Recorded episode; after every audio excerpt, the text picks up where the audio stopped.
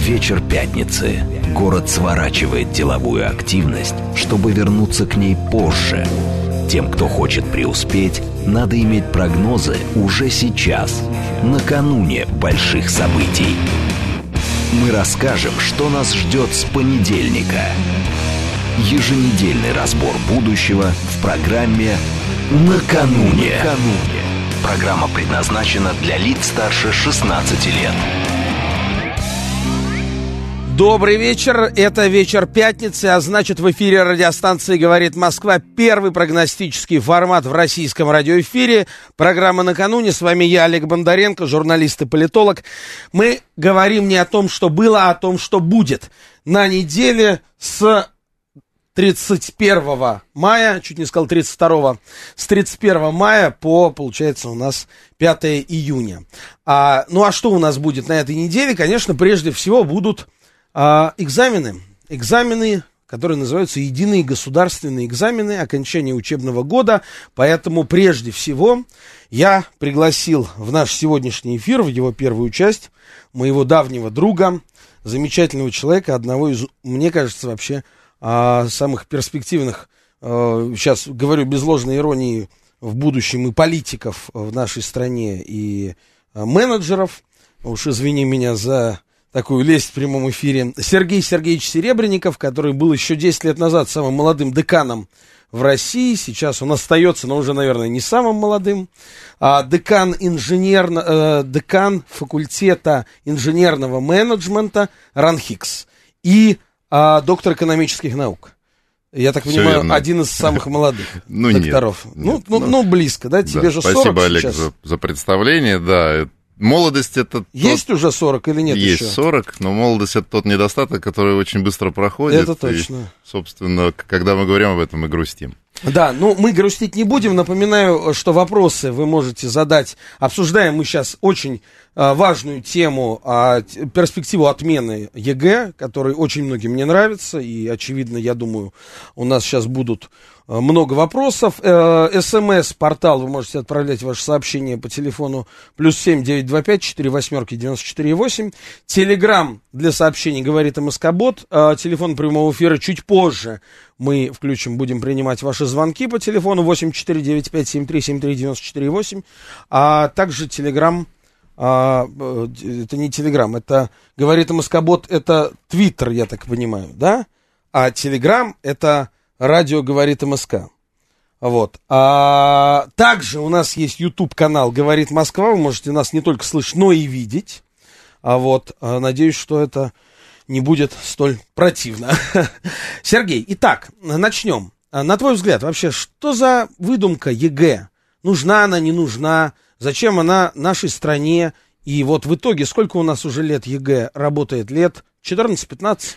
Ну, полноценно единый госэкзамен заменил все остальные экзамены с 2009 года. С 2009. 12, но, 12 но я лет. знаю, что МГУ перешел уже где-то году в 2000 седьмом, может быть. Ну, ты не поверишь, и МГУ э, один из первых стал критиковать систему да, ЕГЭ и да. ввел самостоятельные экзамены, и, что, чем, в общем-то, показал абсолютное недоверие к этой системе, сказал, что мы будем отбирать сами. Угу. Поэтому... Ну и вот прошло, хорошо, допустим, 12 лет, если от 2009 года лет, считаем. Да. А каковы итоги ЕГЭ? Смотрите, да, это очень хороший вопрос, потому что он э, позволяет нам сразу начать э, с проблем которые здесь существуют. И э, я думаю, что 12 лет это очень серьезный срок. По крайней мере, целое поколение э, ребят, которые закончили школу, отучились в вузах, стали профессионалами, которые сдавали в свое время ЕГЭ, и уже сейчас они могут рефлексировать на тему того, что же это такое за механизм. Ну, прежде всего, вот вы задали мне вопрос э, по поводу... Ну, давай, наверное, на «ты» мы же в давай на с тобой. Да, мы в жизни на «ты», поэтому ты мне задал вопрос по поводу того, что же это за зверь. А, ну, прежде всего, это такой универсальный механизм, позволяющий, как казалось его создателям, упростить а, дорожку а, перехода между школой в ВУЗ.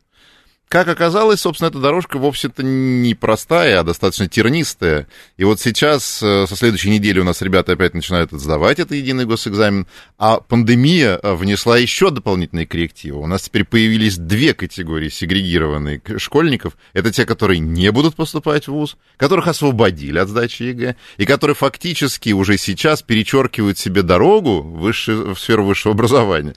И те, кто будут поступать а, в ВУЗ, а и много, они это много сдают. тех, кого освободили. И А, собственно, да, есть. параметрам? И это, это существенный пласт, ребят. Им, собственно, сказали, что вы можете просто сдать там два обязательных, и все, и больше вам выдают аттестат, и вы уже а, заканчиваете школу, но ЕГЭ вы не сдаете. Ну, опять же, это постковидная это вся политика, противоковидные меры. Не совсем понимаю, поясни. Это касается кого? Тех, кто хочет дальше продолжать, э, как это раньше называлось, в ПТУ учиться? Собственно, да, или, Или пойти кого? сразу работать. Или Да. пойти сразу Или сразу работать. пойти работать, да, не тратить время на высшее образование. Вот. А те, кто планирует пойти в высшее образование, они, собственно, по-старому также будут сдавать весь июнь единые госэкзамены, выбранные ими, вот, и после этого с этими сертификатами поступать в вузы. А, то есть, фактически, а, ребенка в 17 лет, а это еще пока что дети, мы понимаем, Конечно, что уровень инфантильности это сильно, как бы, да, вот, Да, и ро- как это, Вот. возраст инфантильности, он только Да, растет. Да, да, да, абсолютно а не точно. уменьшается. С каждым годом. И их, собственно, заставляют сейчас принять решение, будут ли они продолжать свое обучение или нет. И это, я считаю, тоже неправильно, потому что это тоже заложенный барьер а, для наших детей. Ну, возвращаясь к, изначально к ЕГЭ, да, то есть что же это за зверь. А, собственно, я не буду повторять всю эту критику, все ее прекрасно знают, если нас слушают родители, они и так все это лучше меня знают, какие трудности есть с подготовкой к ЕГЭ, с его сдачей. Если уж нас слушают учителя, я думаю, тоже. Вот буквально сегодня я общался там с одним интересным тоже молодым учителем Москвы, у которого тоже позиция неоднозначна. Уж учителя, а, собственно, говорят о том, да, с одной стороны, ЕГЭ упростил нам жизнь, потому что мы теперь знаем, к чему готовить, да, наших выпускников, к сдаче ЕГЭ, да, вот. а с другой стороны усложнил, потому что теперь отношение к школе, если мы посмотрим статистику, тоже резко упало. Мы теперь понимаем, что школа ничему не учит. Учат только 10-11 класс только к сдаче ЕГЭ. Все остальные предметы фактически школьникам игнорируются. То есть, Сергей, а, вот самый главный, самая главная претензия к ЕГЭ, которая есть, насколько я знаю, это то, что ЕГЭ фактически уничтожила глубокую советскую школу, когда а, учеников учили содержанию. И так или иначе, в том или ином объеме, все-таки они выходили в разной степени, но подготовленными.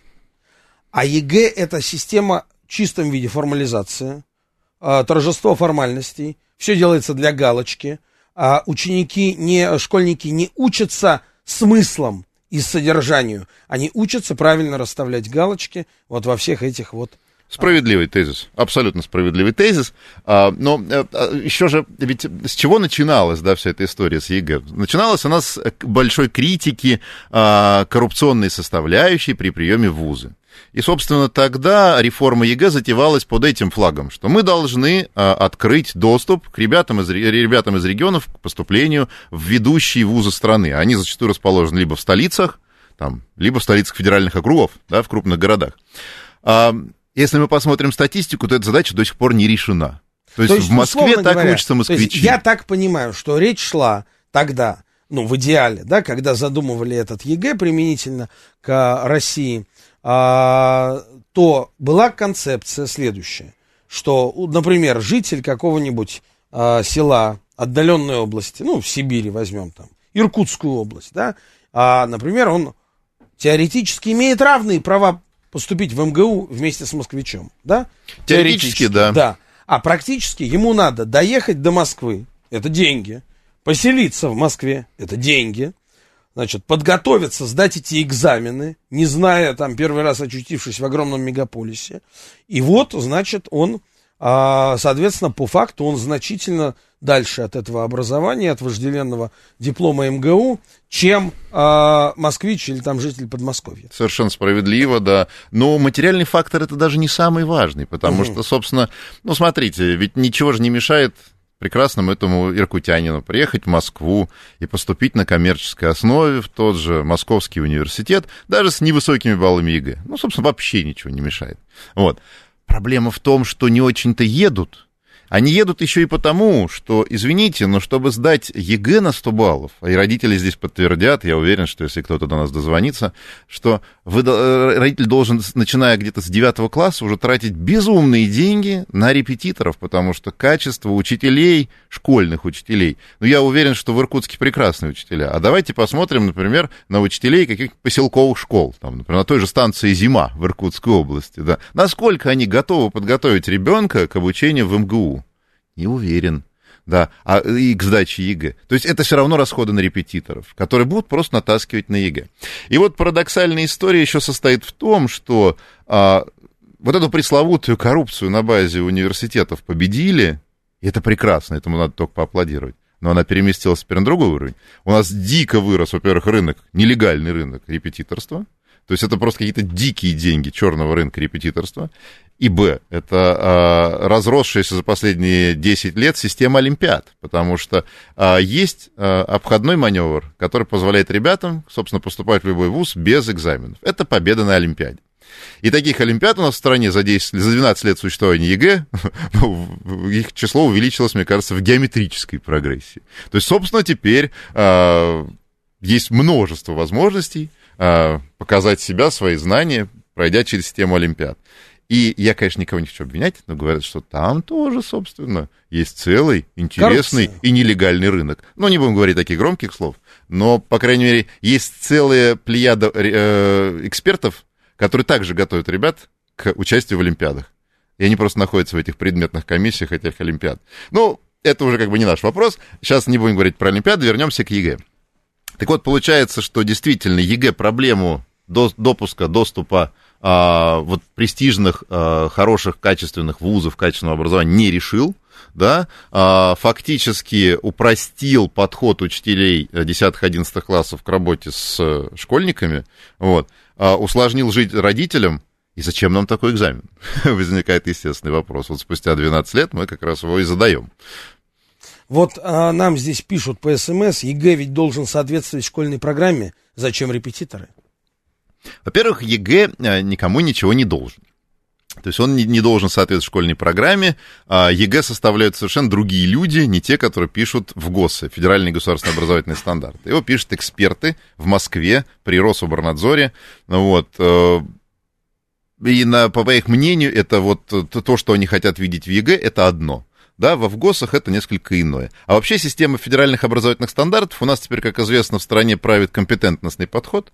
И что это значит? Объясни. Это значит, что э, есть некая э, сфера, э, вообще, что Министерство образования, а теперь у нас их два, просвещение в данном случае, которое регулирует школьное образование, общее образование, а, а они закладывают некую просто контурную модель компетенций, то есть знаний, навыков и умений, которым должен школьник обладать они совершенно не говорят о том, чему его надо учить. Откуда беда вот с этим содержанием учебников, да, с отсутствием какой-то единого понимания, единой программы в школах.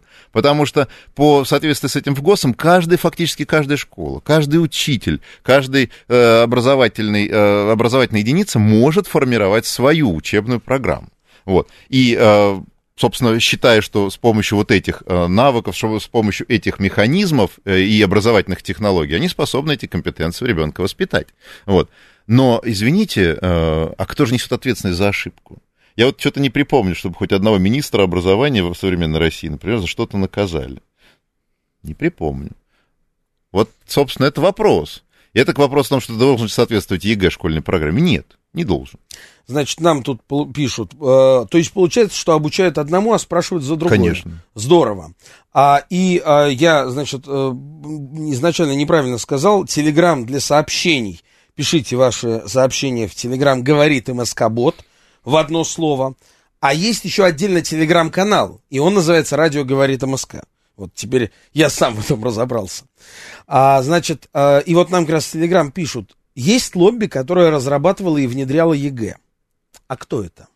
Ух, ух, ух, как вы...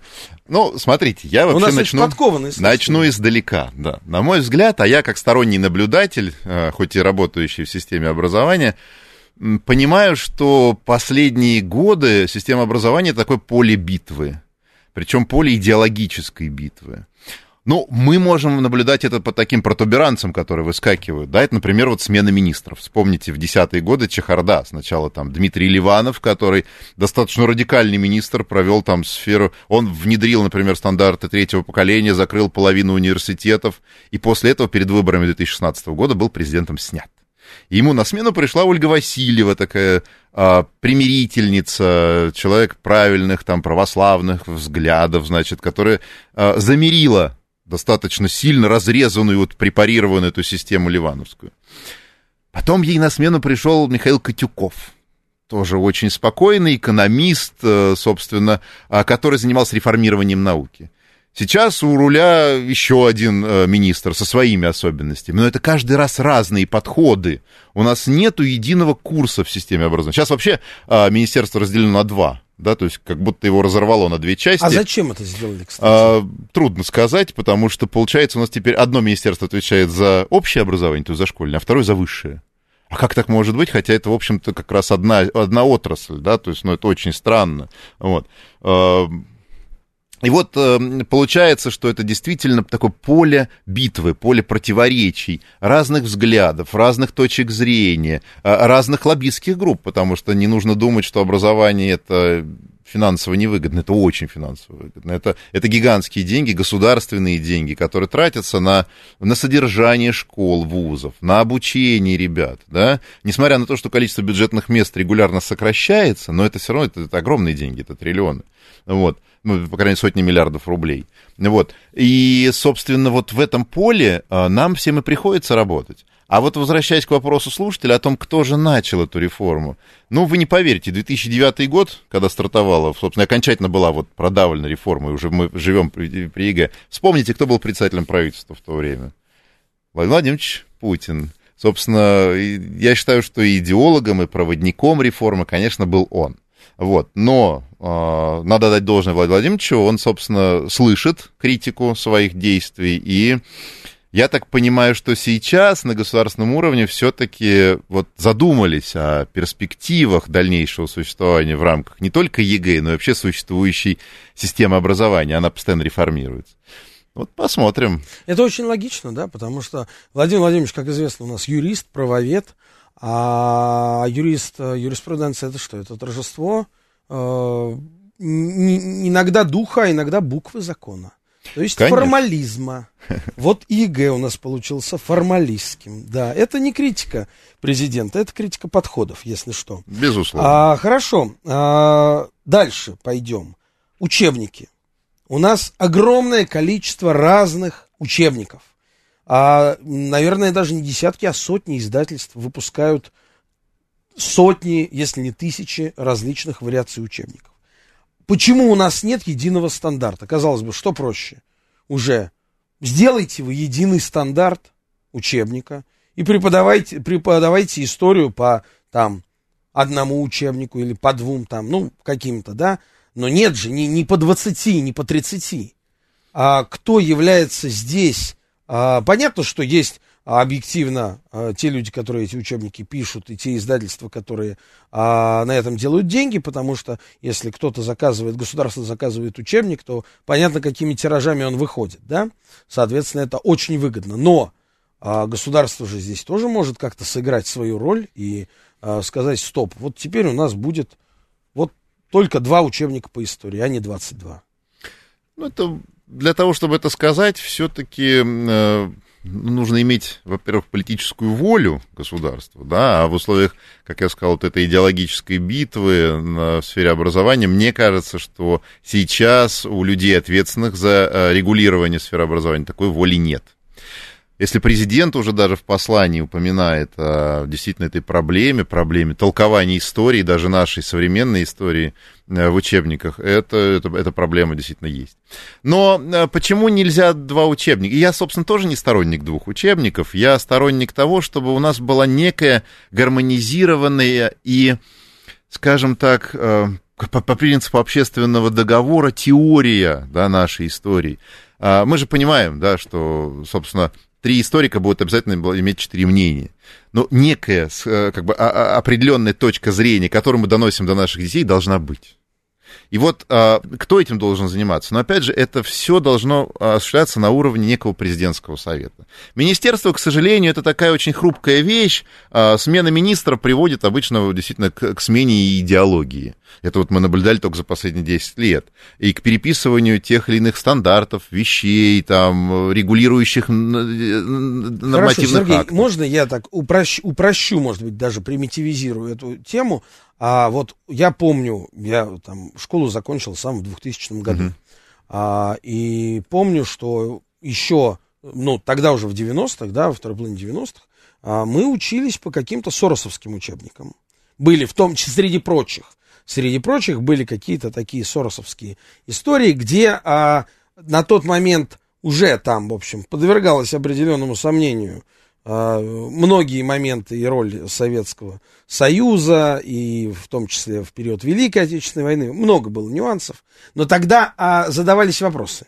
Тогда еще был такой, видимо, начальный уровень, когда ни, ни, ни, ничто напрямую не, не проводилось, в, значит, никакая политика а, не закладывалась в молодые неокрепшие умы, а просто задавались вопросы. Но а я понимаю, что дальше-то это тоже, так сказать, росло, как на Украине, да, они вначале ставили под вопрос, значит, роль э, Украины в, в составе Советского Союза 20 лет назад, а по, спустя время пришли к тому, что это просто была оккупация советская, и Бандера наш герой, да, как э, в некоторых украинских учебниках написано. Я понимаю, что э, мы тоже, в принципе, шли тем же путем, да, но у нас там, я не знаю, кто Власов мог бы вырасти в такого еще кто-то, но не выросли, слава богу.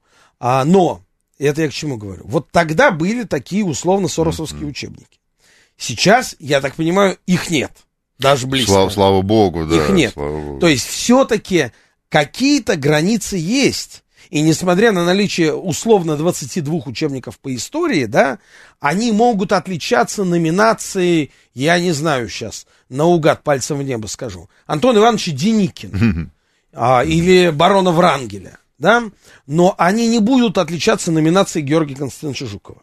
Или я ошибаюсь? Не, нет, ты совершенно правильно говоришь, Олег, конечно, да. Но э, ведь все равно есть э, определенная а, контентная вещь. Вот что мы включаем в эти учебники истории, да? То есть вот как там при Сталине, да, то есть в какой-то момент, то есть Виссарионович заинтересовался а, пантеоном русских героев, да, то есть там дошел до Скобелева, и Скобелев, например, не попал в этот пантеон русских героев, да, хотя, собственно, прекрасный белый генерал, да, там второй половины 19 века. То есть э, это большой вопрос. Ну, там Иосиф Виссарионович этим занимался. То есть, конечно, я себе представляю сразу картину, вечер, вечер кабинета, и Владимир Владимирович с карандашом, значит, правит учебник истории. Товарищ Сталин был большой ученый. Да, не всем это, наверное, понравится. Поэтому для этих целей, конечно, нам нужен на базе того же Московского университета, прекрасного, наверное, исторического факультета, некий экспертный центр, может быть, с привлечением и других вузов, который бы вот, собственно, этой контентной вещью и занимался.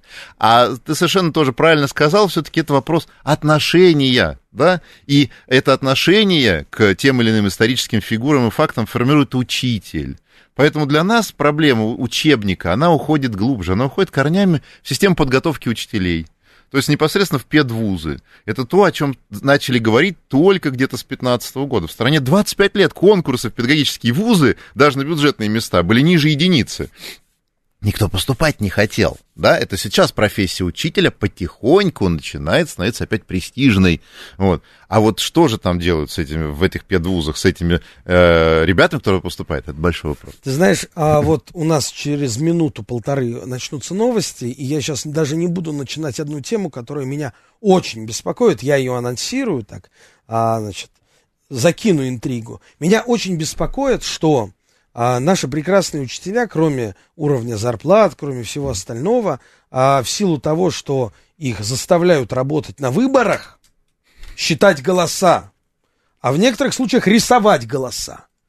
И вот мне очень интересно, как человек, который утром должен детей учить хорошему, доброму, вечному, ночью следующего дня рисует голоса, фальсифицируя мнение своих граждан, родителей тех детей, кого он учит. И вот что в голове у этого человека в этот момент происходит, какая, какая идиосинкразия происходит, и кого могут вырасти учителя, которые занимаются фальсификациями выборов не сами по себе, а по разнарядке, потому что их начальство их заставляет заниматься фальсификациями.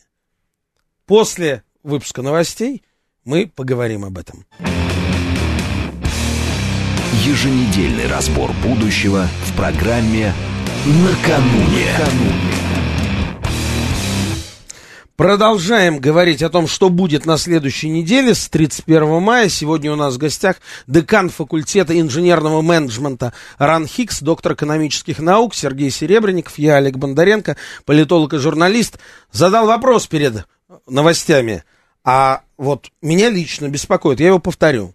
Меня лично очень беспокоит то, что наши учителя, которые должна учить, должны учить хорошему, доброму, вечному наших детей, вынуждены под давлением а, там каких-то чиновников заниматься в некоторых регионах, но так случалось, это, это факт, да, так случалось, вынуждены заниматься фальсификацией, участием в фальсификациях выборов разного уровня, а, и вот как, как они в голове своей укладывали, значит, вот участие в этих совершенно неблаговидных делах, да, с обучением детишек.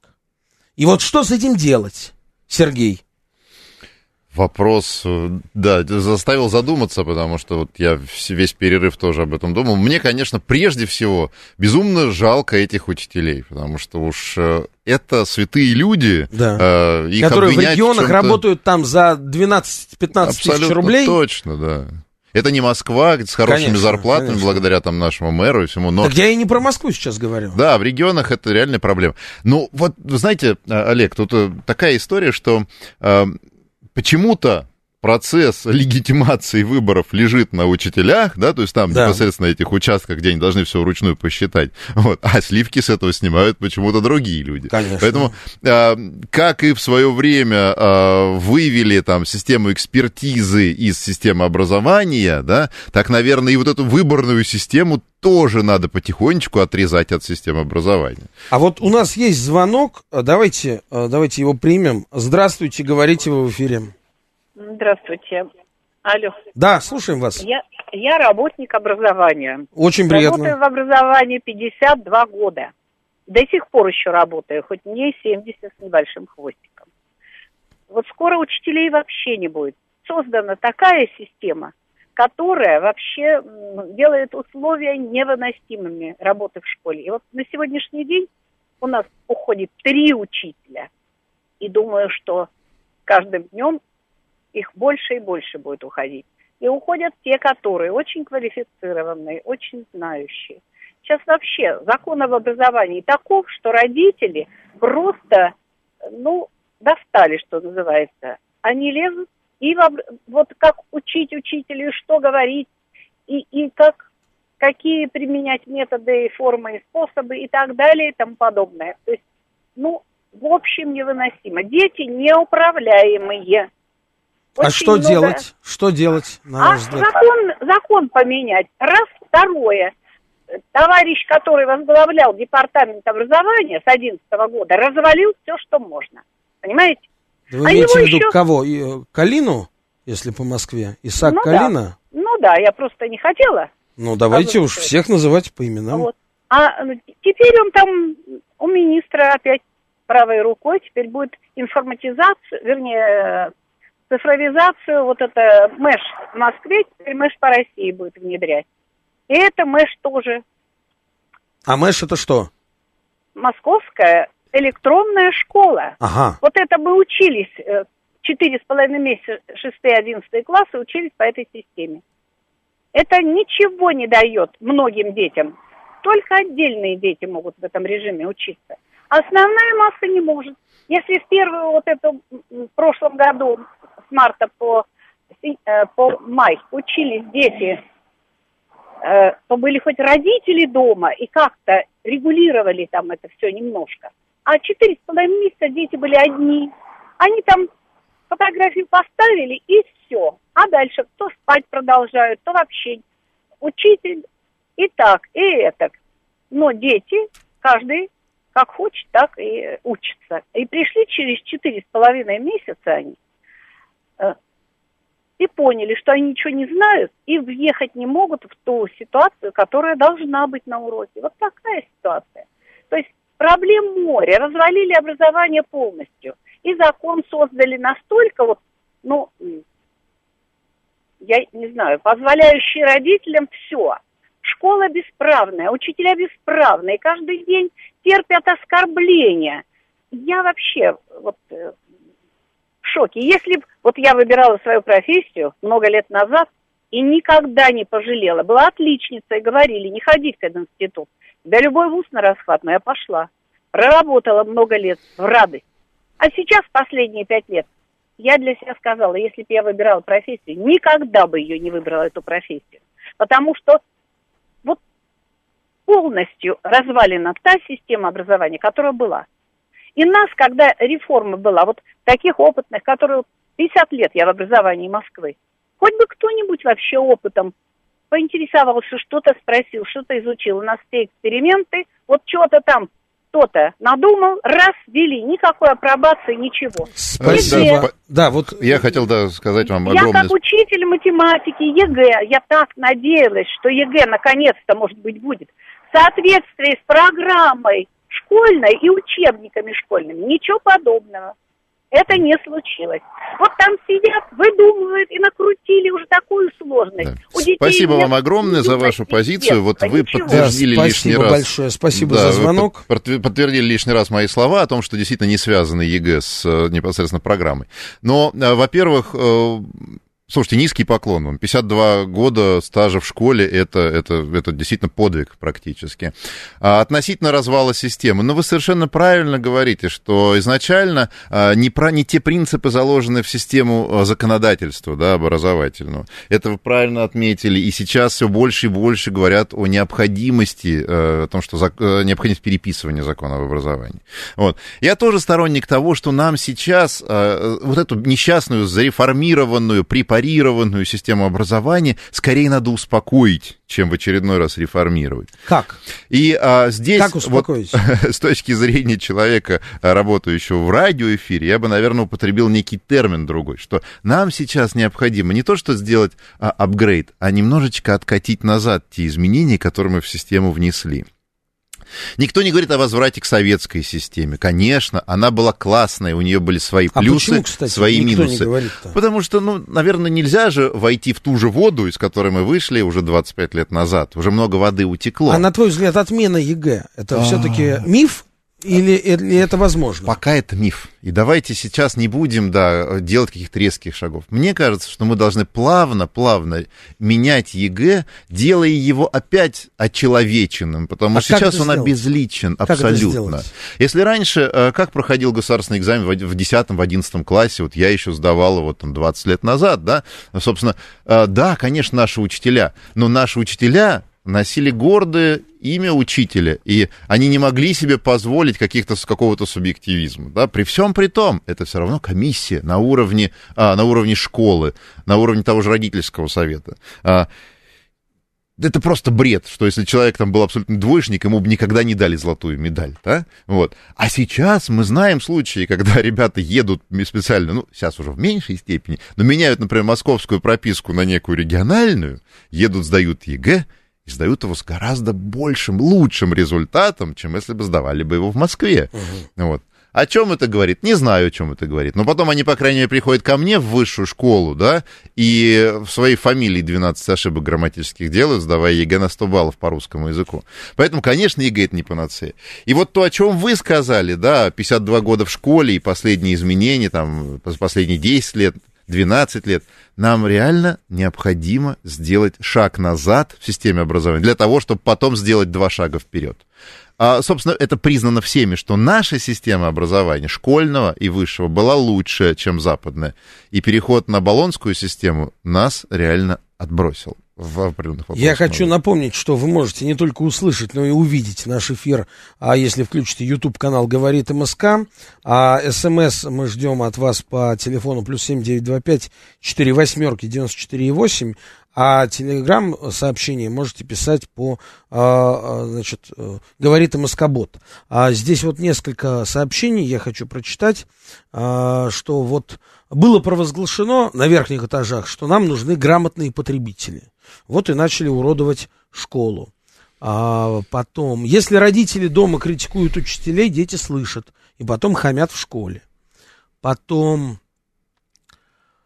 так, много сообщений. А, вот ответьте, пожалуйста, наша страна на первом месте в мире по количеству людей с высшим образованием на душу населения, кстати, а сейчас на первом месте? Ну, во-первых, с чего вы взяли? Я такой да. статистики, что на первом месте не видел. У нас а, население меньше, чем в, в, чем в Соединенных Штатах в два раза. Не, на душу населения. А на душу населения? Да нет, опять же, не, это опять не так. Потому что я вам приведу другую статистику. Ага. Она, вот, мне кажется, более иллюстративна.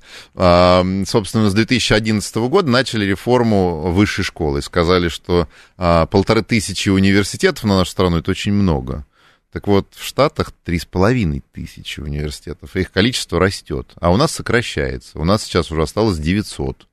Вот, вот много это или а мало? Вот, кстати, есть такая история, как частное образование. Частные университеты, я знаю, что в разных странах, в Европе я сталкивался, а, очень хорошие, качественные примеры, а, уже со своей традицией. А, могу сказать, вот конкретно я видел это в Сербии, видел это в Латвии в Латвии вообще, ну, тогда еще было очень интересно, потому что Латвия давала возможность получить высшее образование на русском языке, но с европейским дипломом в частном университете. Сейчас, мне кажется, там уже эту лавочку прикрыли, но она, э, я думаю, лет 10-15 существовала, и многие ехали туда с желанием получить европейский диплом, но при этом оставаться а, в, в русскоязычной среде и учиться на русском языке. А почему в России нет каких-то качественных в большом количестве частных университетов состоявшихся. Вы знаете, они есть, но... Э, ну, типа там синергия да, какая-нибудь, Ну, да? не будем называть, не да, будем, чтобы никому да. рекламу не создавать, но они есть, это, это правда. Их, правда, действительно мало, потому что но в России... Очень мало. Их в, очень мало. В России традиционно сильны государственные вузы, да, то есть э, ты же сам выпускник МГУ, да, да ты знаешь, что такое Московский университет. Я там многие московские вузы наблюдаю, и конкурировать с ними было бы сложно, если бы мы с тобой создавали бы свой частный университет. Но, тем не менее, такие эксперименты есть, и они справедливо говорят, что они состоялись. История какая, что университеты, как и школа, это длинная история. А, западные а, частные университеты, я знаю много, а, в Восточной Европе и в Западной Европе, они не один год формируются. То есть должно смениться несколько поколений выпускников, которые приходят учиться, отучиваются, потом уходят в реальный сектор и создают имя да, своими профкомпетенциями своему вузу. Поэтому это, это долгая история. А я говорю, в рамках нашей бесконечной реформации, а у нас сейчас реально система образования 25 лет живет в условиях постоянной реформации. Да нет, даже больше, чем 25. Мне кажется, началось с догорбачевских первых там дискуссий, при Андропове они начались о том, что у нас некачественное образование. Вот. Собственно, пока мы не прекратим эту бесконечную реформанщину, мы говорить о том, что система будет расти, не можем. Это как траву косить постоянно, да? То есть, ну, дайте немножечко подрасти. А вот, кстати, очень важный был вопрос затронут, который, мне кажется, тоже нужно обсудить. А, уважаемая а, учитель, которая дозвонилась до нас, она упомянула эту проблему, и об этом наши а, слушатели пишут нам в Телеграме, что а, действительно родители учат учителей, как учить им учеников. Я понимаю, что если в университете, наверное, это сложно, э, то в школе это сплошь да рядом. И, конечно, уровень, так скажем, лояльности учеников, он совсем не тот, что был в советской школе и даже в постсоветской школе. Чтобы кто-нибудь, когда-нибудь на учителя, да хотя бы, я не знаю, слово поперек вслух сказал, да это, в принципе, невозможно. Конечно. Невозможно было. А сегодня сплошь и рядом это все записывается в ТикТок, в различные другие сети, выкладывается.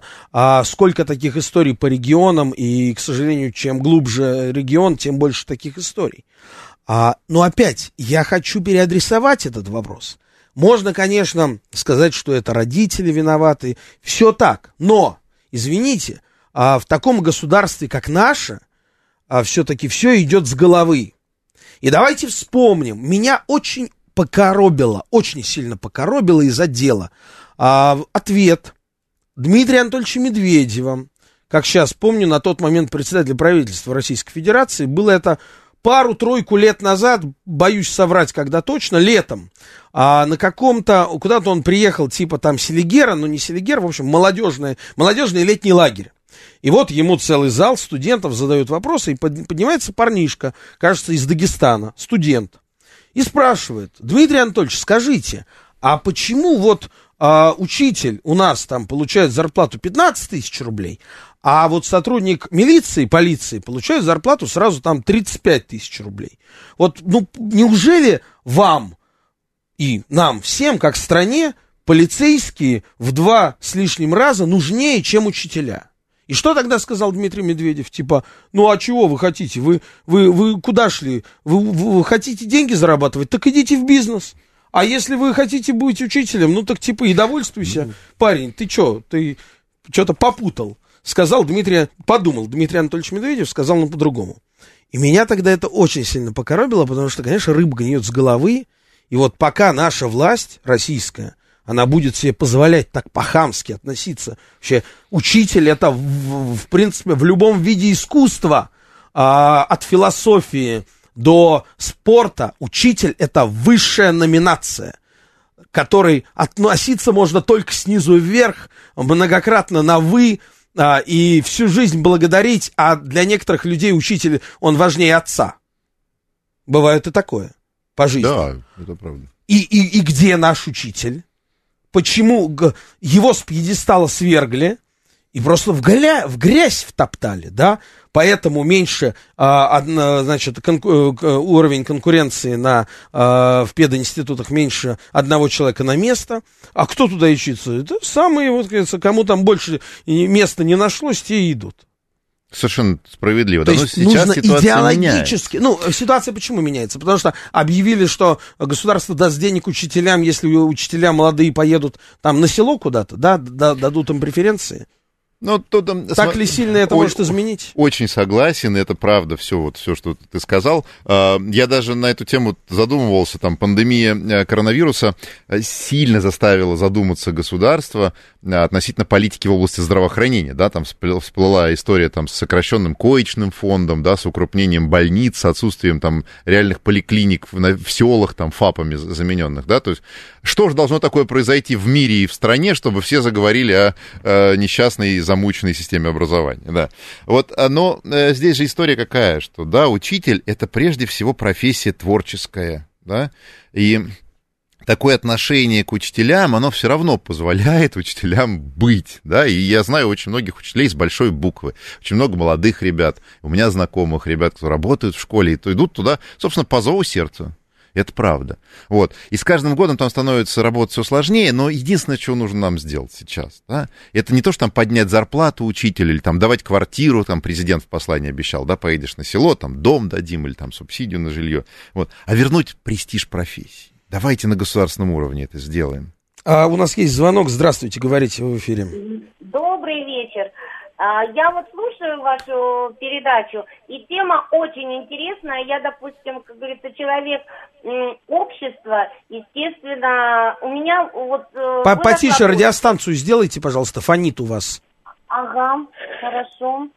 А у меня уже выросла дочь, и я вот хочу сказать, когда вы говорите об иркутских школах, я сама сибирячка, но дочь меня училась э, в Ростошанском, это Воронежская область, лицее математическом, да.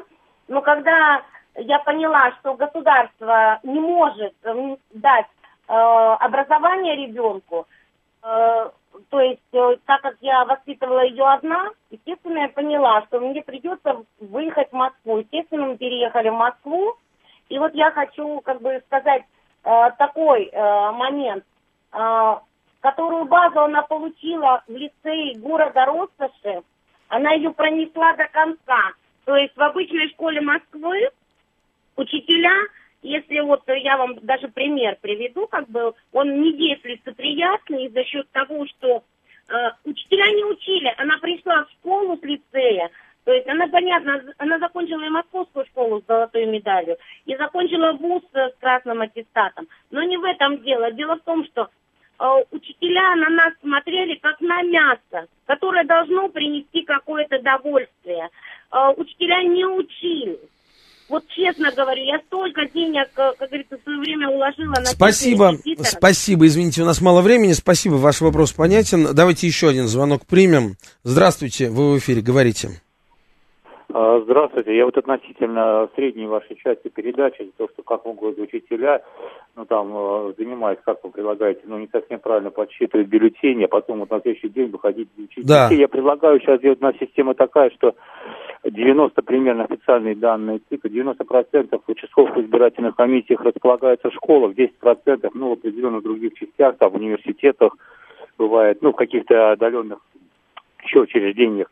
Предлагаю сделать все наоборот, чтобы 10% осталось в школе, остальные должны занять, значит, общественные организации, различные, различные спортивные клубы, там волейбольные площадки, клубы там хоккейные, футбольные и так далее, разли- различные общественные организации, общественная организация пчеловодов, так сказать, ветеранов металлургии, ветеранов э, коневодства. Спасибо, да, ветеранов- да, я с вами да. согласен. 10% должны остаться в школах. Они просят, поставьте нам эти избирательные участки. Мы можем пересчитать эти 3000 бумажек. Мы тоже хотим в этом участвовать. Спасибо. Союз ветеранов. Спасибо вам большое. Вы знаете, вот действительно, буквально с языка сняли. Я хотел это отложить на самый конец программы, но скажу сейчас.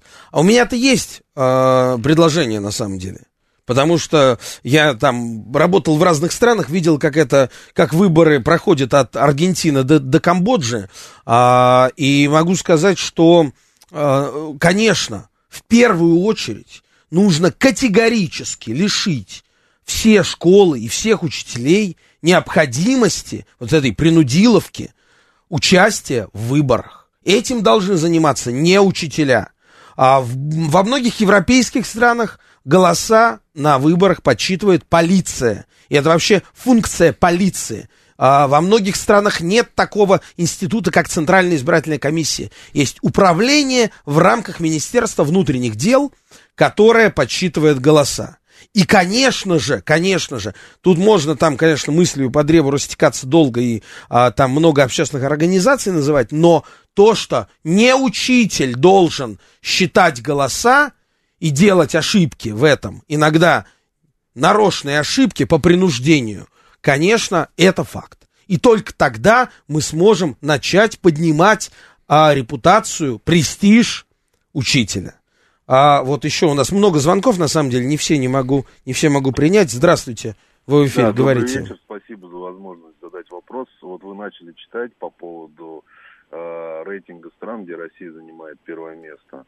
А этот рейтинг от Организации Международного экономического сотрудничества. Я там вам ссылочку тоже прислал. Россия занимает первое место, и вот там дальше был такой вопрос. А почему у нас тогда уровень жизни на 50 месте? И, может быть, нам стоит все-таки методику образования, в- во многих вузах, особенно в технических, с 80-х годов как-то немного ее модернизировать, пригласить, может, специалистов современных, там, хотя сейчас новые законы этому препятствуют, какие-то новые подходы придумать. Вот, спасибо большое. Спасибо. Давайте я быстро отвечу, да, Да. потому что э, на самом деле система-то как раз сильно поменялась с советских времен э, образования, и особенно в технической сфере. Во-первых, мы сейчас живем в баллонской системе, у нас вместо пяти лет специалитета инженера учат четыре года, то есть на год меньше.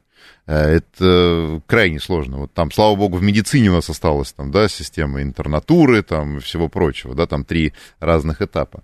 Вот. А относительно учти... э, престижа и э, того, чтобы приходили практики в вузы, вы совершенно правильно говорите. То есть и механизмы такие есть, но никто не идет.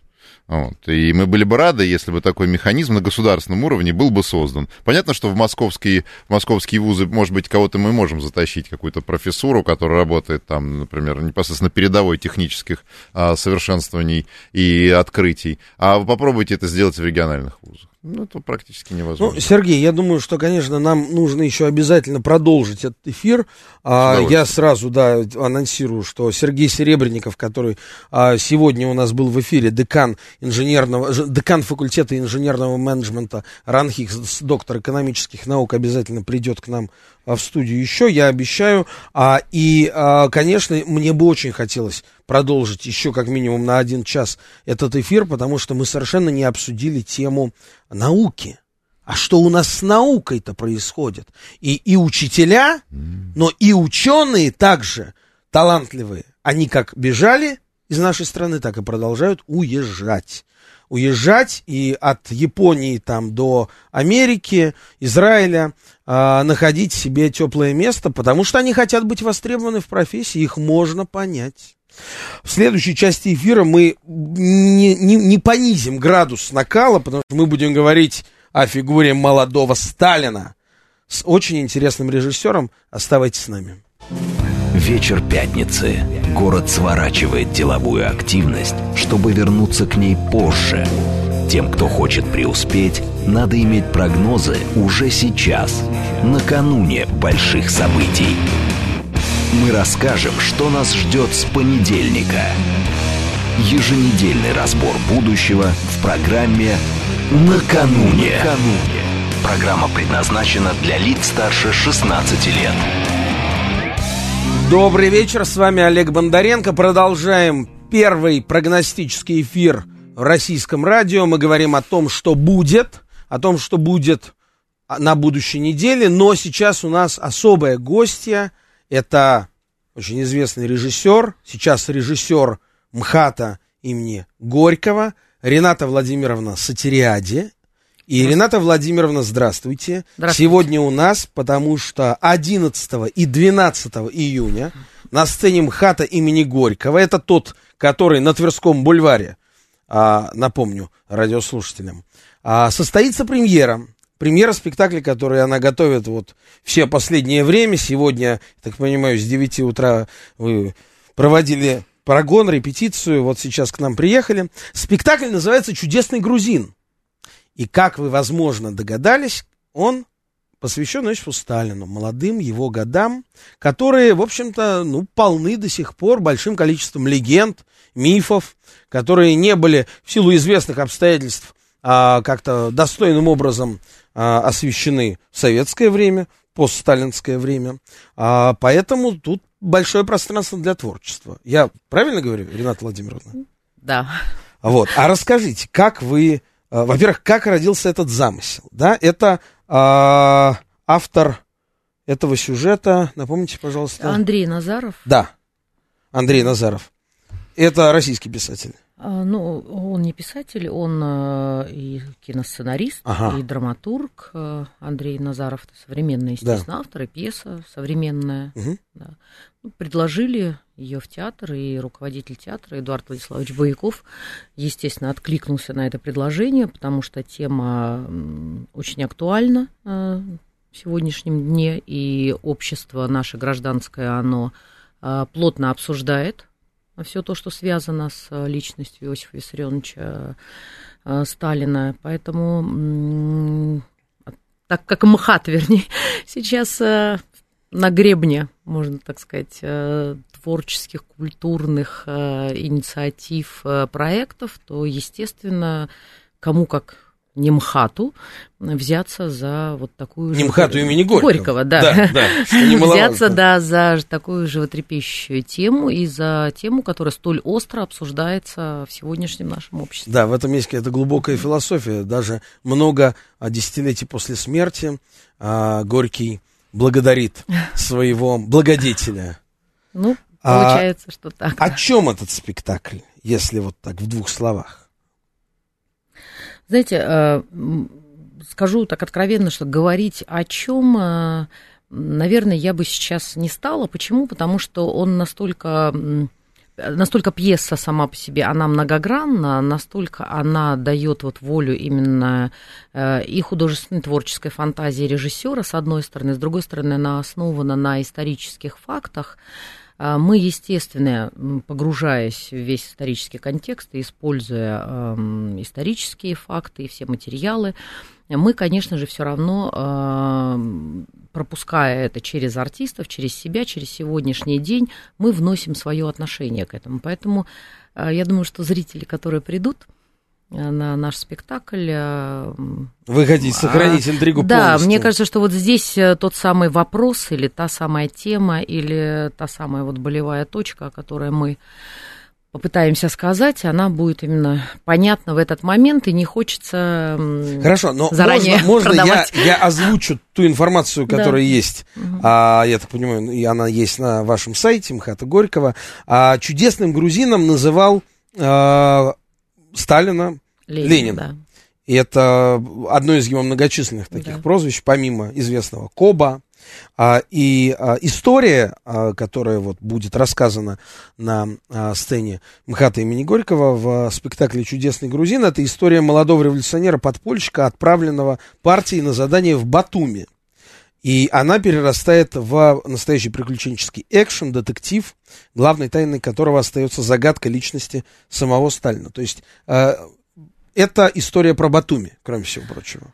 А Про Батум. Про Так, Батум. Да, в 902 Да. году, где э, происходит основная часть действия пьесы, э, действие происходит именно в городе Батум. Батум это был порт, э, очень э, серьезный был порт. Мы знаем, что там Ротшильды строили нефтеперерабатывающие заводы, и из Баку была проложена просто железная дорога до Батума, и э, качали нефть, везли, перерабатывали мазут, керосин, потом туда подключились Нобели, А, там была целая м, компания местных э, бизнесменов Монташовых э, армян, то есть был просто э, город цвел, э, город э, веселился, это был порт, э, это, был, это были рестораны, это были гостиницы, это была набережная, это, ну, я бы сказала так, э, ну, не знаю, может быть, Ницца в лучшие в какие-то времена, вот 902 год, это такой Батум, это, наверное, Ницца лучших времен. Поэтому это с одной стороны. С другой стороны, конечно, это рабочие, конечно же, это их и условия труда, и условия существования, и так далее, и так далее. И разорившееся крестьянство, которое бежало в город, грузины, э, чтобы хоть какие-то заработки у них были. Поэтому э, очень многонациональный город был Батум. И грузины, и армяне, и азербайджаны, и персы, турки, то есть кого там только не было, потому что э, везли по всему миру, развозили э, керосин. А, и потом и мазут впоследствии и так далее. Не скажу, что это прям про сам город, нет. Но вот в эту жизнь, э, в эту жизнь, где есть еще и традиционные патриархальные грузинские семьи, и э, жизнь, где есть э, э, и религия, и много людей, каких-то приезжих, и иностранцы, и э, э, вот Ротшильд, представители Ротшильдов. То есть очень-очень разношерстная такая публика э, была в городе Батуми. Но очень много было и людей традиционных, э, вот из патриархальных семей, которые приезжали в Батум и устраивались работать на этот завод. И вот молодой Иосиф был направлен в город Батум для того, чтобы организовать там марксистское движение. То есть возобновить, вернее, вот эти марксистские кружки, которые уже потихонечку создавались, но до него представители, которые туда ездили, не справлялись а, с городом, где есть и хлеб, и вино, и сыр, и есть все. Поэтому о каком-то, да, о каком-то недовольстве и так далее речи там не шло. И как за м, вот то короткое время, когда он пребывал в этом городе, ну, буквально там за три месяца, как город был взорван. Просто взорван. Надеюсь, не в буквальном смысле слова? Это, но э, там Теракты, эксы, это, это тоже там, это тоже там есть, там происходит пожар на заводе Ротшильдов, э, это исторический факт, и рабочие выходили и на демонстрации, была устроена стачка, это все тоже исторические факты, и надо вам сказать, что в 1902 году эм, там же пролилась кровь, это было очень эм, серьезное событие, стачка и демонстрация в Батуме, где были убиты люди, было убито гражданское именно население. После Батума это произошло только в 1905 году. И потом до 17 года в России была тишина. Ну, относительно. Ну, скажем так, э, Да. по крайней мере, не было крови. Но вот Батум, Кавказ, вот начало, вот это 902 год. И вот как молодой романтик, поэт, э, нравящийся женщинам, очень обаятельный, очень умный, эм, с очень хорошей памятью, очень хороший психолог, очень сильный, волевой э, человек, э, как вот он действует, выполняя свой план, в этом городе. Вот это очень интересно. Это действительно практически детективная такая история. Но не хочется рассказывать Ну всего. да, я, я тоже, знаете, а, не хочу вульгаризировать, но, но с другой стороны, а надо слушателя заманить на ваш спектакль, который, напомню, состоится 11-12 июня на сцене МХАТ имени Горького, называется «Чудесный грузин». И вот насколько я, пока я его пока, естественно, не видел и не читал пьесу, по которой он, он наставится, но из э, разговора с Ренатой Владимировной Сатериади, режиссером этого спектакля, я понял, что это будет что-то интересное из серии «Как молодой Сталин экспроприировал а, а, имущество Ротшильдов». А, Сталин против Ротшильдов. Это что-то очень интересно. А у нас есть а, сообщение, и, но прежде я хочу напомнить телефон смс-портала плюс семь девять два пять четыре восьмерки девяносто четыре восемь. Есть телеграм, вы можете писать свои сообщения, говорит МСК-бот. Чуть позже мы начнем принимать ваши звонки по телефону восемь четыре девять пять семь три семь три девяносто четыре восемь. А также у нас есть, а, хочу напомнить, вот вы можете нас не только слышать, но и видеть. Если включите YouTube, а, э, зайдете на YouTube канал «Говорит Москва», и есть еще отдельный телеграм-канал «Радио говорит МСК». Главное не перепутать. И тут вопрос от слушателя с позывным «Мастер», что так уже настраивает. Считаете, что зритель готов к исторической правде? А мы его спросим в конце спектакля, готов ли ты, зритель, вот к этой правде. Мы его спросим об этом в конце спектакля и узнаем. Ренат Владимировна, а как вы лично относитесь к Сталину? Вы знаете, мне кажется, можно сказать только одно. Я человек православный и воцерковленный. Поэтому вопросы должны отпасть. Имеет ли, э, ну, возможность имеет право, на ваш взгляд, имеет ли право режиссер э, переносить свое личностное отношение к герою, если э, художественное произведение, пьеса посвящена тому или иному государственному деятелю, политику, вот свое отношение к этому деятелю на, э, на сцену. Понятно, что искусство субъективно, да, но вот в вашем случае это ваш субъективный взгляд или это попытка объективизации? Дело в том, что я не ставлю спектакль о моем субъективном взгляде. А, Мне не, это не интересно. Хотя, конечно, а, говоря о Сталине, работая с артистами, естественно, я без этого не могу. Я и привожу какие-то примеры, исторические факты и данные. Мы говорим очень о многих вещах, как о позитивных, как о положительных каких-то вещах, так и отрицательных. Но а, мне интересно, интересно здесь вскрыть более какие-то, наверное, глубокие мотивы. Понимаете, а как один человек а, мог, как нами могут управлять, вот, скажем так. Это сейчас очень грубо и очень прибрежно. Как возможно нами управлять и как мы сами поддаемся этому, чтобы нами могли управлять. а Это иногда жаждем. это очень современная тема.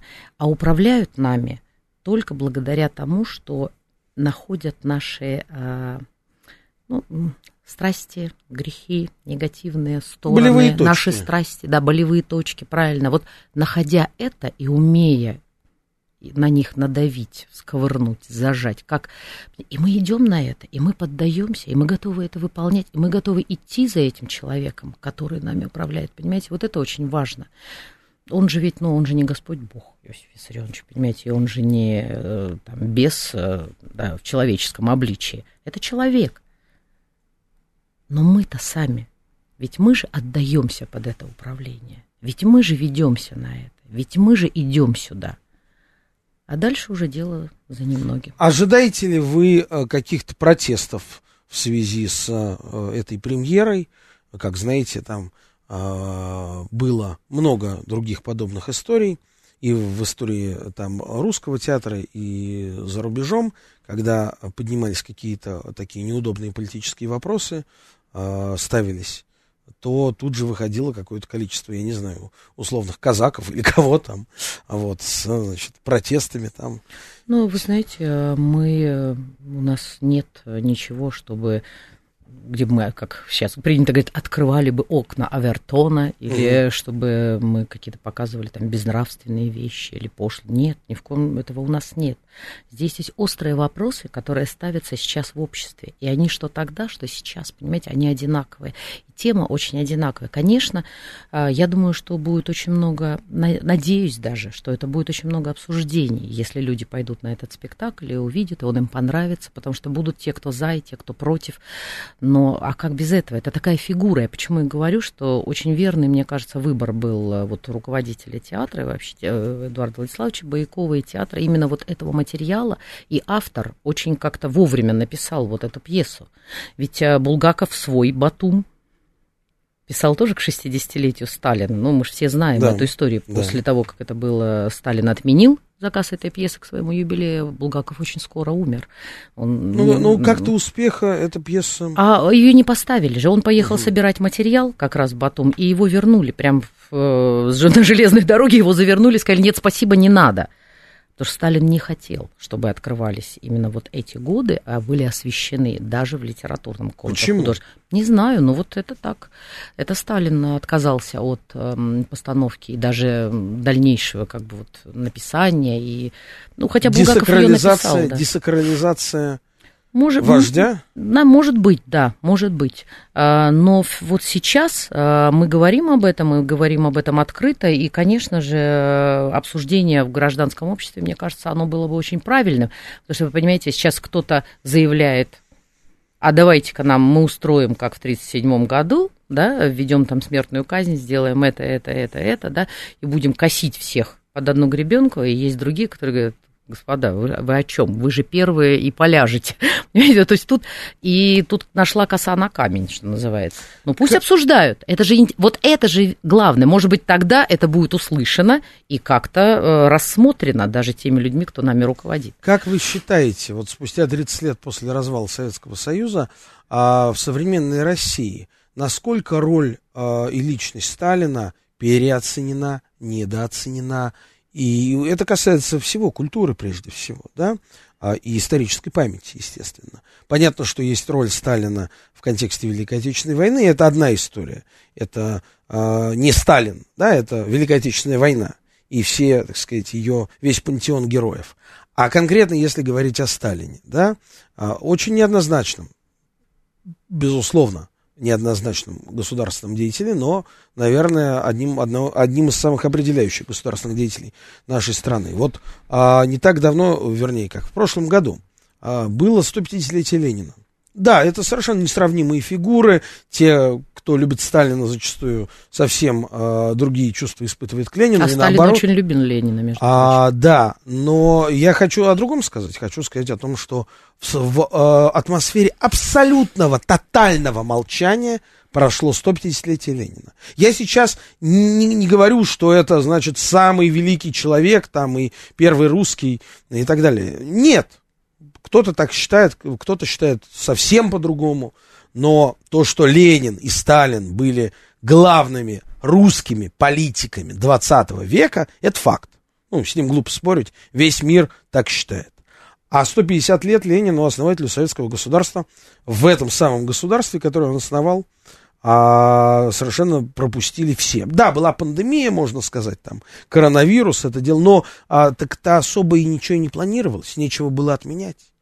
А в отношении Сталина, я так понимаю, тоже вот этот, а, вот эта фигура умолчания, она существует и более чем. Но как вы считаете?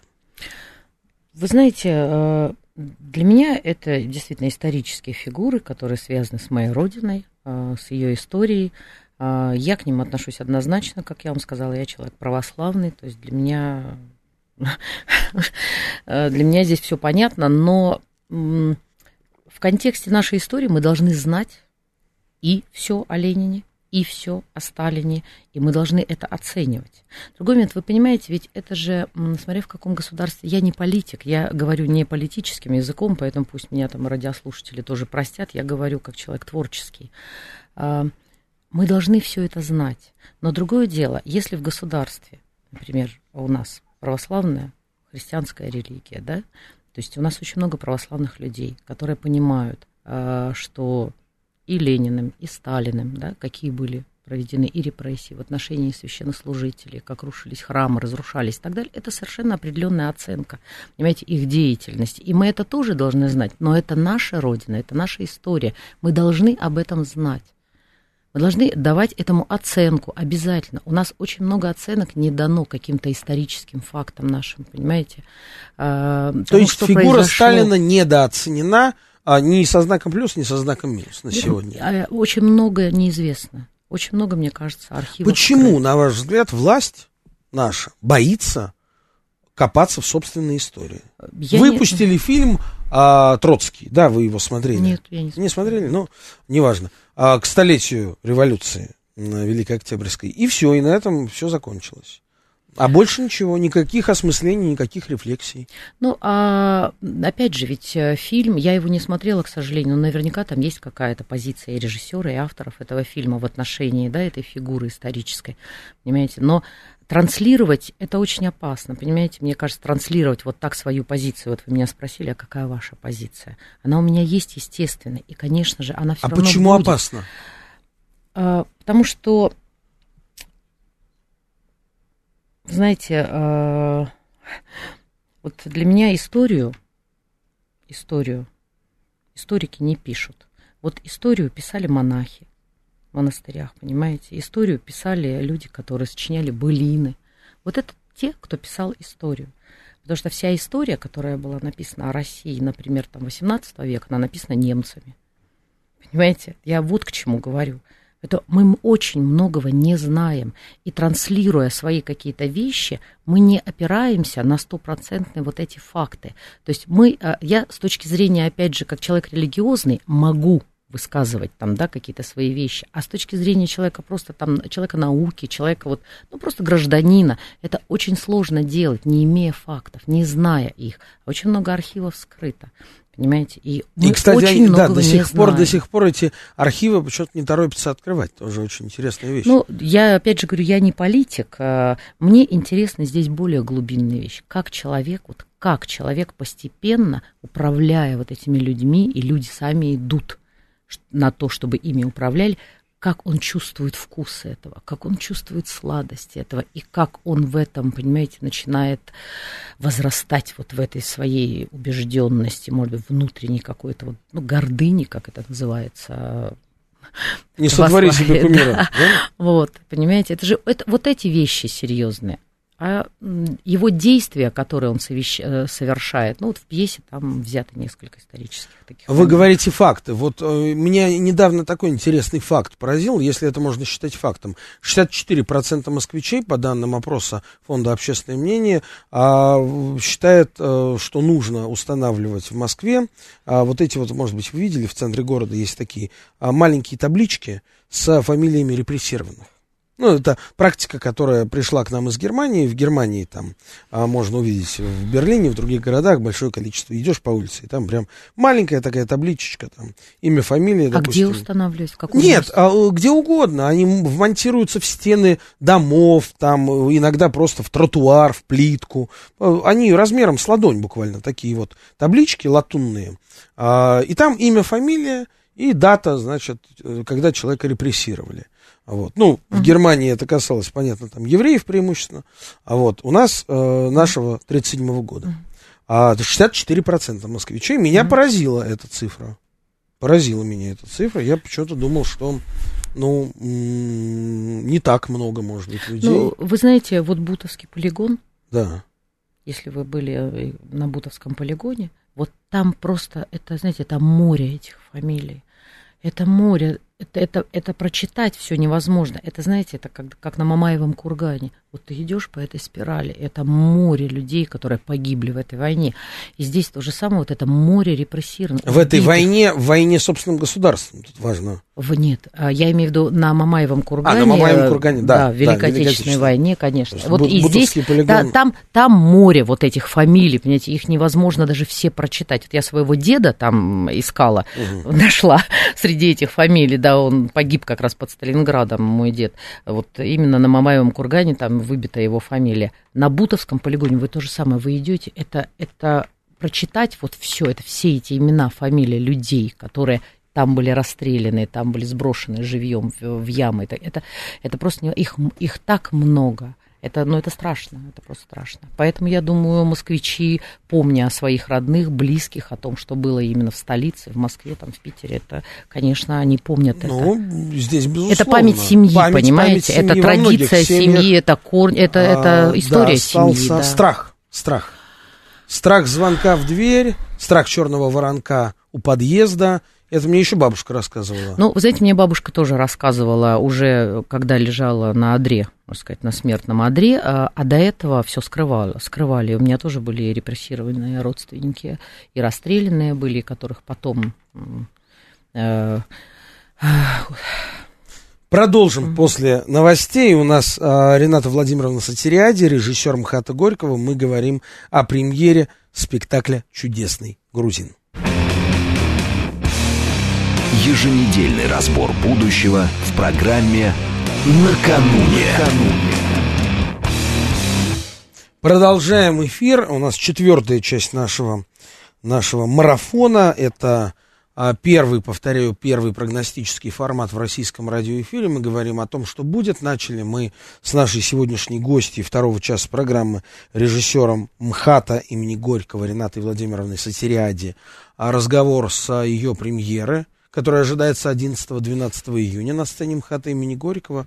Я так понимаю, билеты еще есть, можно купить, кому интересно. А спектакль называется «Чудесный грузин» и повествует о молодых годах жизни Иосифа Сталина в Батуми, об эксах, как это называлось в те годы, и его взаимоотношении с Ротшильдами. В общем, оставим интригу. Но, но, но чтобы полностью не посвящать наш, нашу встречу с такой, в общем, с таким известным режиссером, как вы, Ренат Владимировна, только одному спектаклю, конечно, хочется поговорить еще много о чем. А, Я вот э, только од- один момент от себя добавлю. А, Вы знаете, а, не могу не сказать, уж извините тоже, как а, я выпускник по третьему образованию ГИТИСа, продюсерский факультет, и у меня была а, задумка поставить пьесу под названием «Святой Иосиф». Но это скорее такая киношная история, когда идут параллельно повествования а, двух сюжетов. Это Святой Иосиф, собственно, да, тот самый, да, а, муж Марии, муж Богородицы, и Сталин. И вот такой вот параллельный сюжет, который ниточкой переплетается, ну а на выходе каждый сам для себя делает вывод. Конечно, это был бы, ну, такой большая провокация, вот, но, но мне очень приятно, что, в общем, у дураков мысли сходятся. А, Ренат Владимировна, вы как человек с большой театральной биографией, а, расскажите, пожалуйста, вообще, в принципе, о состоянии современного русского театра. А, ну и все, я даже не, не буду продолжать вопрос. Ну, наверное, это вопрос э, к театроведам больше, нежели чем ко мне. Моя задача, я режиссер, я практик, я ставлю спектакли. Я ставлю спектакли. Я, конечно, сама по себе очень люблю ставить классику. Я очень много ставила классических э, комедий и в стране, и за рубежом. Вот. Но вот сейчас э, предлагают и современные пьесы, потому что есть большой спрос э, на современную драматургию в обществе. Поэтому очень много ставится и современных пьес. И есть, конечно же, спрос на э, новый язык театральный, на новые технологии театральные, потому что время идет, молодежь э, сейчас все это так быстро развивается. Думали ли мы с вами, что какие-нибудь там 25 лет назад, э, когда мы приобретали первые мобильные, может быть, телефоны, что сейчас это вообще, это, ну, это это предмет вот быта, зубная щетка в руках, его не выпускаешь. Практически это все, все, в, те, все в телефоне, да, вся жизнь практически там она. Поэтому театр должен развиваться. Я говорю, конечно, новый язык, новые технологии, это обязательно должно быть. Но жизнь человеческого духа, она обязательно. И то наши все какие-то корни нашего русского репертуарного психологического театра, они с нами. Это национальное достояние нашей страны. Русский репертуарный психологический театр. Это национальное достояние страны.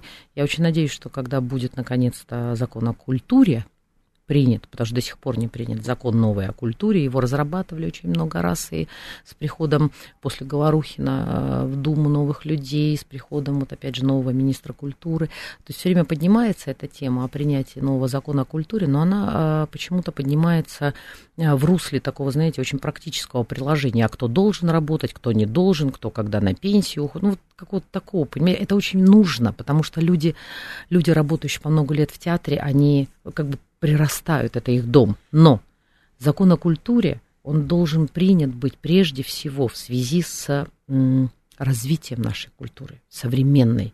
Очень быстро, очень быстро все развивается. Закона о культуре нет. И русский репертуарный а, психологический театр должен быть признан национальным достоянием страны. Нигде нет такого явления, как репертуарный психологический театр. Вы сейчас затронули очень такую важную тему, я хотел немножко о другом поговорить, но давайте с этого начнем, потому что действительно а, вот, неоднократно это обсуждал с, э, собственно, с ректором ГИТИСа Григорием Заславским mm-hmm, эту тему, потому что она супер актуальна, но боюсь, боюсь, что она касается далеко не только культуры, а давайте начинать вообще с главного, а несменяемость. Несменяемость людей на высоких постах. В Вы культуре. имеете в виду в, в организациях культуры? Конечно, конечно. Ну, до недавнего времени я э, с огромным уважением не хочу никого оскорбить, но э, и Татьяна Васильевна Доронина, и Юрий Петрович Любимов, и Галина Борисовна Волчек, те годы, когда они, так сказать, активно здравствовали, да, они до конца, до конца, до, до практически вот уже абсолютного конца желали сохранить свое место. И хотя, казалось бы, уже, ну, безусловно, очень заслуженные люди, на которых, без которых невозможно представить современный русский театр. Но в то время, когда все, все меняется, меняется все быстрее и быстрее, а мэтры, мэтры остаются, и, и не происходит обновление крови, не происходит перетока энергии, новые режиссеры не заходят на какие-то посты в вашем театре, МХАТе, Горького, да, это, в общем, публичная история э, такого некоторого противостояния между новым руководством Эдуардом Владиславовичем Бояковым и э, старым в лице Татьяны Васильевны Дорониной, и, и до сих пор, к сожалению, как Булгаков написал в своем театральном романе, так вот оно и продолжается. Вы знаете, а, ну, чтобы, может быть, не касаться в дальнейшем этой темы, я а, была приглашена Эдуардом uh Владиславовичем а, в МХАТ имени Горького, когда он уже руководил этим МХАТом. Я не а, работала в МХАТе, когда художественным руководителем была Татьяна Васильевна. Это гениальная актриса, великая актриса. Но пригласил меня в этот театр художественный руководитель Эдуард Владиславович Бояков. И я шла в этот театр, опираясь на его э, видение театра, на его видение дальнейшей ситуации в культуре, в том, э, на его э, как вот ощущение современного театра, как он должен строиться, на чем он должен строиться и так далее. Поэтому я пришла туда, э, вот именно поэтому, потому что там началась жизнь. Э, мне сложно рассуждать здесь о противостояниях там и так далее. Мы работаем. Вот я работаю, выпускаю третий спектакль в Амхате. Первый это был «Снежная королева». Ну, очень популярный спектакль, детский, два года подряд он с аншлагами в Амхате вот шел. И «Красный Моцарт» был спектакль, который, с которого начался вот этот театральный сезон. И вот сейчас чудесный... «Красный Моцарт» о ком? Красный Моцарт о музыке Дунаевского, угу. Сака Дунаевского. Прекрасно. Да. Не знаю, тоже, в общем, люди на него с удовольствием ходят, аншлаги, ну, в рамках, конечно, тех 50 процентов, которые нам сейчас разрешены. Поэтому я работаю. И, э, к сожалению, поговорить именно о ситуации какой-то конфликтной, ну, я не считаю, что это даже нужным, потому что я пришла работать к Эдуарду Владиславовичу. Вот в его позиции. Нам, нам э, слушатель пишет, постоянный наш, и вы бы так же сделали, добровольно еще никто не ушел. А я вот с вами поспорю, уважаемая Алла. А почему никто не ушел? Потому что, а, почему? А если ты до сих пор там главный редактор газеты, или художественный руководитель театра, или, а, или депутат Госдумы, я не знаю, кто Я тоже еще, поспорю. Да? Юрий Петрович Любимов сам написал заявление об уходе. Значит, э, в 2010 году Юрий Петрович Любимов написал заявление с просьбой освободить его от руководства Таганкой. Там были свои перипетии. Я не буду тоже сейчас это обсуждать, да. потому что это уже история. Об этом пишут сейчас книгу, э, театровед не, ну известный и так я, далее. Я хочу э, логику объяснить. Почему люди не уходят в нынешней российской реальности? Потому что они что, боятся, что их лишат государственной машины, государственной дачи. Ну, я не знаю, я сейчас фантазирую. Нет, Нет ну, конечно. Чем? Так... А почему тогда? Нет, ну подождите. Любимов, например, это авторский театр. Ушел Любимов, и театра не стало. Все, ну, Таг, Таганки да. нет, да. понимаете? У, ушел э, даже там Губенко, который э, вот 25 лет руководил да. Содружеством, да, разделившись опять же с Любимовской Таганкой, не стало Губенко, все, театра нет. Понимаете? Кстати, да, а, у нас же Таганка в обоих изводах уже умерла. Я про это и говорю. Любимов это авторский театр. Все спектакли, которые делал Юрий Петрович Любимый с командой единомышленников, он был автором этих спектаклей, привлекая Боровского, Шнитки, Эдисона Денисова, э, художников Бархина, Мессерера, Бланка, кого угодно, понимаете, тот же самый Бродский, э, кто только не писал для Таганки и в последние даже годы э, своей жизни, там, Бродский, говорю, в 95-м году его последняя работа была для Таганки, он переводил хоры в Медее. То есть Юрий Петрович работал с гигантами, с гениями и сам был такая величина в режиссуре. Этот театр был авторский. Он ушел, театра не стало. С Галиной Борисовной Волчек я не знаю, она э, все-таки актриса, режиссер и руководитель, тоже блистательный. И как человек, она говорит, была прекрасным человеком. Тут ничего не могу сказать, я не знакома вот с этим Вы упомянули плотно. фамилию Давида Боровского. И я хотел как раз э, поговорить о такой э, немаловажной вещи именно русского театра, который отличает русский театр от, допустим, европейского современного театра, это сценография. А, а у русского репертуарного классического театра всегда существует богатая сценография, которая является частью... Сценография — это все то, что вы видите на сцене, кроме актеров, да, если совсем просто. А, и она является частью, э, фактически, это, это такие же живые актеры, да, но только не живые, а, частью э, происходящего на сцене. Да, европейский театр, даже если это там русский европейский театр, например, Рижский есть театр имени Михаила Чехова, да, Я там поставила два спектакля. Да, но вы знаете, какая там используется сценография, как правило, да, это фактически три, три стула на сцене, но не у в вас. В моих да? спектаклях была очень не серьезная сценография. Ну, дай бог, да. дай бог. А обычный, обычная европейская сценография это три стула на сцене, вокруг которых происходит действие, неважно, это Ромео Джульетта или там что-то другое, совершенно современное. А как вы это объясните? Вот, казалось бы, такая деталь, но, мне кажется, важная деталь.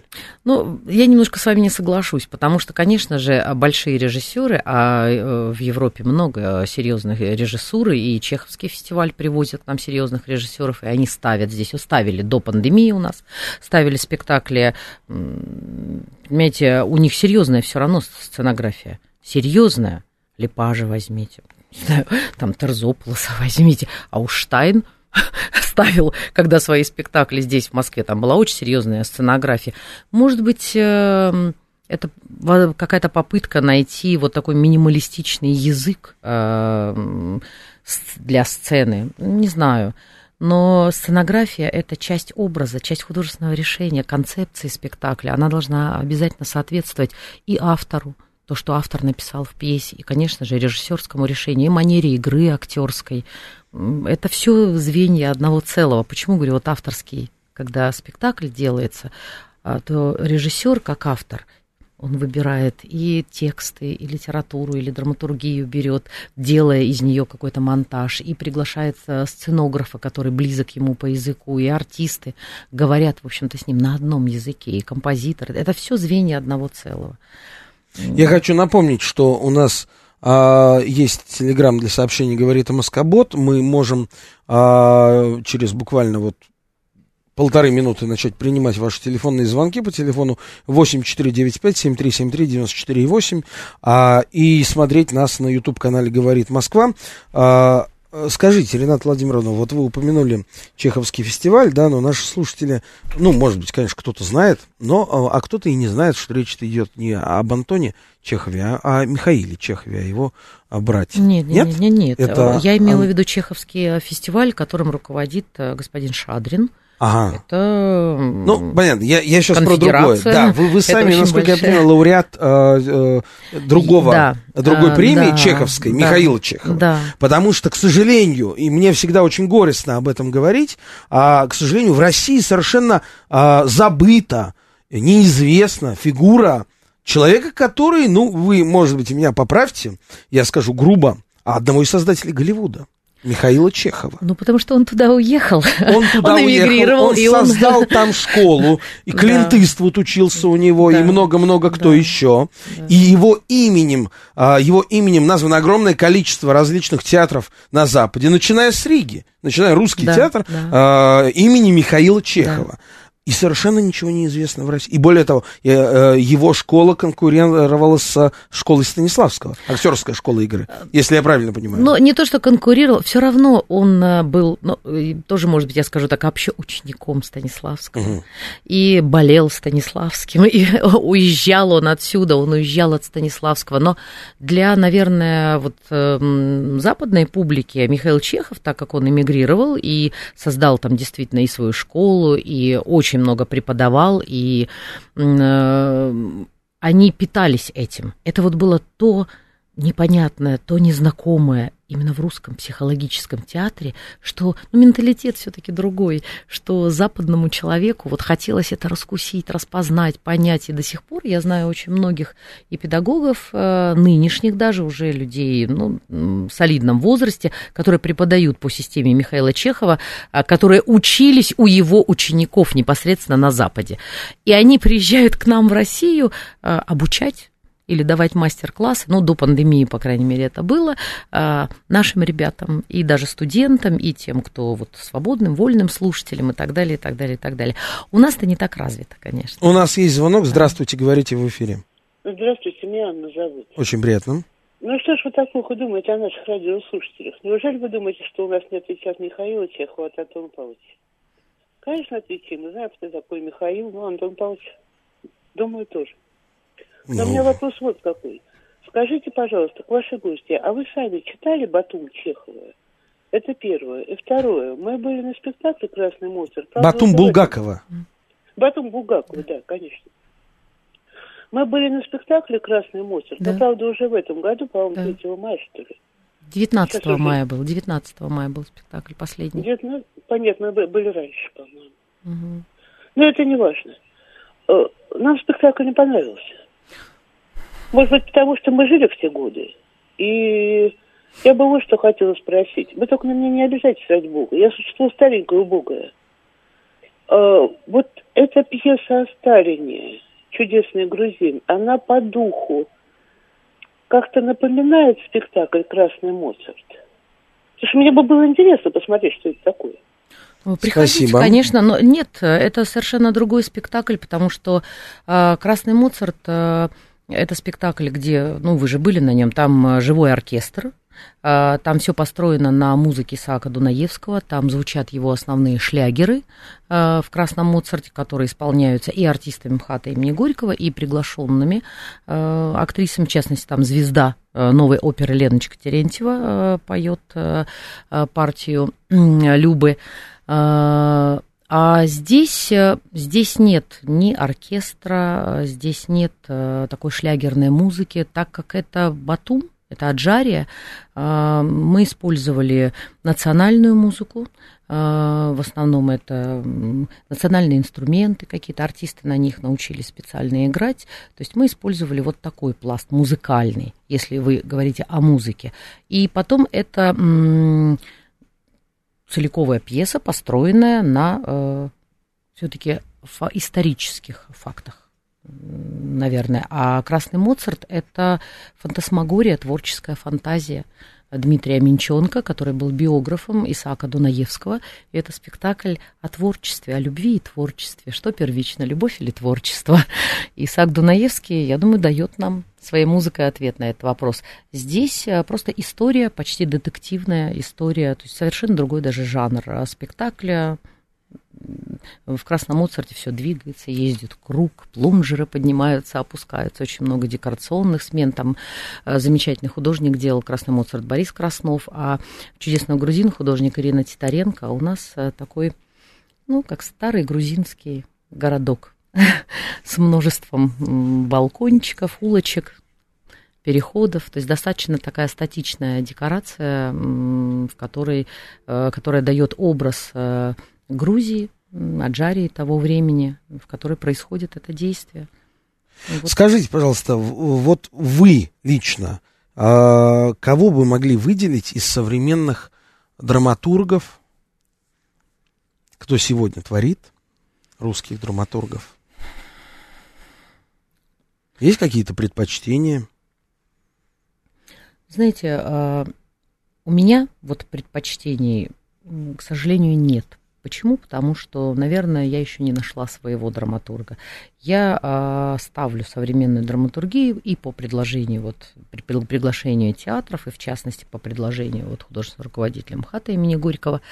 Э, но мне нравится, вот как и Назаров сделал эту пьесу «Чудесный грузин», очень интересно, э, и Дмитрий Минчонок вот свою эту пьесу «Красный Моцарт» сделал, понимаете? Поэтому каких-то вот таких предпочтений, что я ставлю только вот этого драматурга или этого драматурга, у меня нет. А драматургия, которая а, сейчас э, э, современная, развивается, например, в разных читках, Сейчас очень вот популярно это, что читки в разных театрах устраивают современными драматурги, драматургами. Мне кажется, пока еще слабовато. То есть надо вот как-то ей э, укрепляться, читая кла- классику все-таки побольше. Вот. И, наверное, о более глубоких каких-то темах и вопросах думать. Не так поверхностно. Скажите, а как изменился, вот вы наблюдаете зрителя театрального а, на протяжении последних там какого-то количества лет. Да, как он изменился по сравнению с тем, что было 10 лет назад, 15-20 лет назад. Те же люди ходят в театр или как-то что-то меняется? Ну вот, э, если говорить о театре на Таганке, да, где я служила, то, конечно, после ухода Юрия Петровича публика поменялась, э, очень сильно поменялась. В Амхате, э, думаю, что тоже начинает меняться начинает, потому что были все-таки спектакли в одной манере, как бы исполнительской, да, сейчас э, приток новых сил и много новых артистов, и новых тоже приглашенных каких-то э, режиссеров и художников, и меняется вообще, говорю, театральный язык, поэтому и публика, конечно же, меняется. Мне бы очень хотелось, чтобы в театр э, пошла молодежь, но не просто молодежь с улицы, которая приходит потусить, понимаете? А молодежь, которая интересен театр как вид искусства, это может интересно быть только тогда, если э, артисты будут э, серьезные, и если будет тема очень серьезная, серьезная для молодежи, ну, а интересующая. А вот их. в контексте как раз этого прям напрашивается вопрос. А вы уже упомянули о том, что новые технологии. А я, кстати, вот писал диссертацию на тему роли онлайн-технологий в развитии современного театра. Не могу вас не спросить в этой связи, как вы считаете, и особенно после пандемии и всех вот этих вот пандемийных историй, как эм, насколько, вот есть же два подхода, да, первый подход, что а, чем больше возможностей есть у зрителя, например, есть такой замечательный, может быть, вы знаете, в Воронеже а, кинотеатр «Спартак» исторический, да, и вот его нынешний руководитель Михаил Михайлович, он сделал потрясающую вещь, первым в России он договорился с несколькими театрами о прямых трансляциях, и можно было прийти в кинотеатр «Спартак», и увидеть в прямой трансляции а, спектакль, там, театра «Современник» или какого-то другого театра, это до сих пор там есть. А эта практика, она такая очень точечная.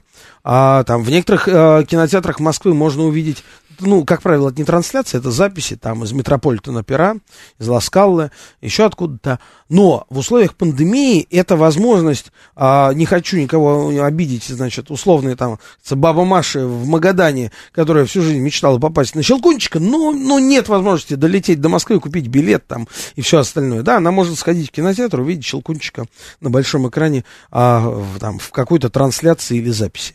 Как вы относитесь к этому? Имеет право такой вид искусства на существование? Нет, конечно, имеет, пожалуйста, особенно в условиях, как правильно сказали, пандемии. То, что касается Воронежа, у Михаила Михайловича есть замечательный фестиваль Платоновский, понимаете, и я как бы слежу за и за тем, какие спектакли он привозит на этот фестиваль, отбирают и какие спектакли они привозили вот в Москву, и мне это все очень интересно. Но театр это дело живое. Никакой спектакль вы э, не увидите таким, какой он есть на самом деле, и никакого воздействия этого вы все равно не получите через, через экран. Даже Владимир Семенович Высоцкий, есть запись с Высоцким, например, спектакля «Добрый человек из Сизуана», первый спектакль любимого. А, это гениальный спектакль, бешеные энергетики, но даже на видео он все равно теряет поверьте, и артисты, э, э, это, но это, это, это другой вид искусства, это не прямое, не прямое взаимодействие. Спасибо, Ренат Владимировна, я хочу вам в конце подарить, наши э, зрители на YouTube-канале увидят книгу, она, конечно, посвящена совершенно другой теме, не той, которую мы обсуждали, но поскольку вы тоже в общем, по своему происхождению балканист, да, у вас же есть греческие корни, поэтому вот вам записки балканиста. А наши дорогие э, слушатели могут найти эту книгу э, в книжных магазинах Москвы, кому вдруг интересно. С вами был Олег Бондаренко, программа «Накануне». Слушайте нас по пятницам с 6 до 8 вечера, а про Балканы мы с вами обычно говорим по четвергам с 8 до 9. Будьте счастливы.